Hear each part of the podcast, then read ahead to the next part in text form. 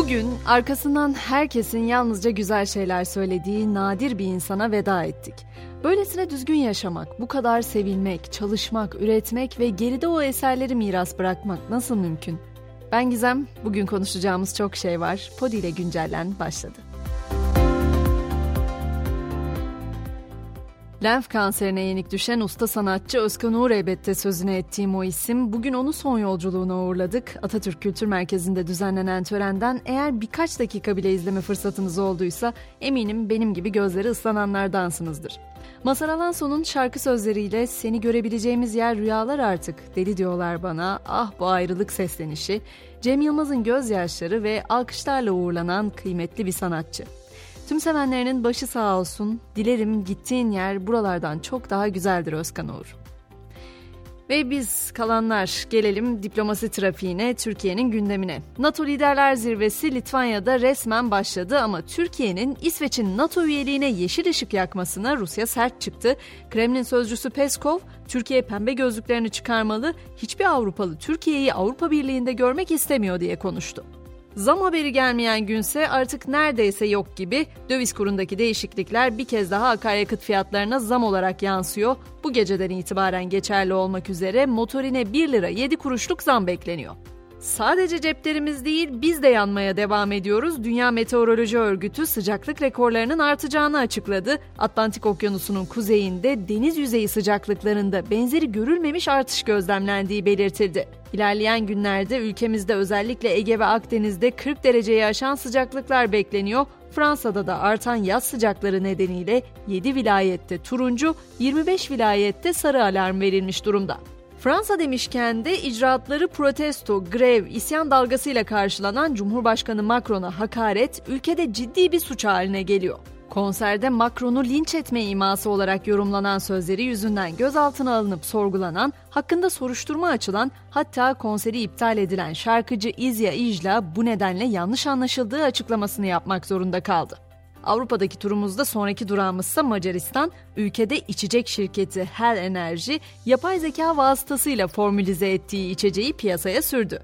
İçecek, yapay zekanın en iyi tarifi bulmak için büyük miktarda bilgi ve kombinasyonu işledikten sonra hazırlandı. Hil Enerji bu yıl dünya çapında yaklaşık 60 ülkede yeni içeceği piyasaya sürmeyi planlıyor. Teknolojiyi konuşuyorken de sosyal medyadan hatta gittikçe kızışan rekabetten bahsetmesek mi diyorum? Bence bahsetsek. Meta'nın Twitter'a rakip uygulaması Threads 108 milyon kullanıcı sayısını aştı ve yenilikler de kapıda. Kullanıcılar yakında sadece takip ettikleri kişilerin paylaşımlarını kronolojik sırada görebilecek. Twitter ise aramalarda Threads linklerini engellemeye başladı. Nur topu gibi yeni sosyal medyamız olduğuna inanıyoruz da ayna gibi yeni bir gezegenimizin olduğuna inanmayacak mıyız? Tabii ki ona da inanacağız. Bilim insanları Samanyolu galaksisinde dev bir aynaya benzediği için evrenin en yansıtıcı doğal nesnesi olarak nitelendirilen bir öte gezegen buldu. Metalik bulutlarla örtülü olan dünyadan yaklaşık 5 kat daha büyük bu öte gezegenin gelen ışığın yaklaşık %80'ini yansıttığı belirtiliyor yemek yemeyi ne kadar seven bir millet olduğumuzu hatırlatan habere de yer vermek istiyorum. Dünyanın günlük en fazla ortalama kalori tüketimine sahip ülkeleri belirlendi.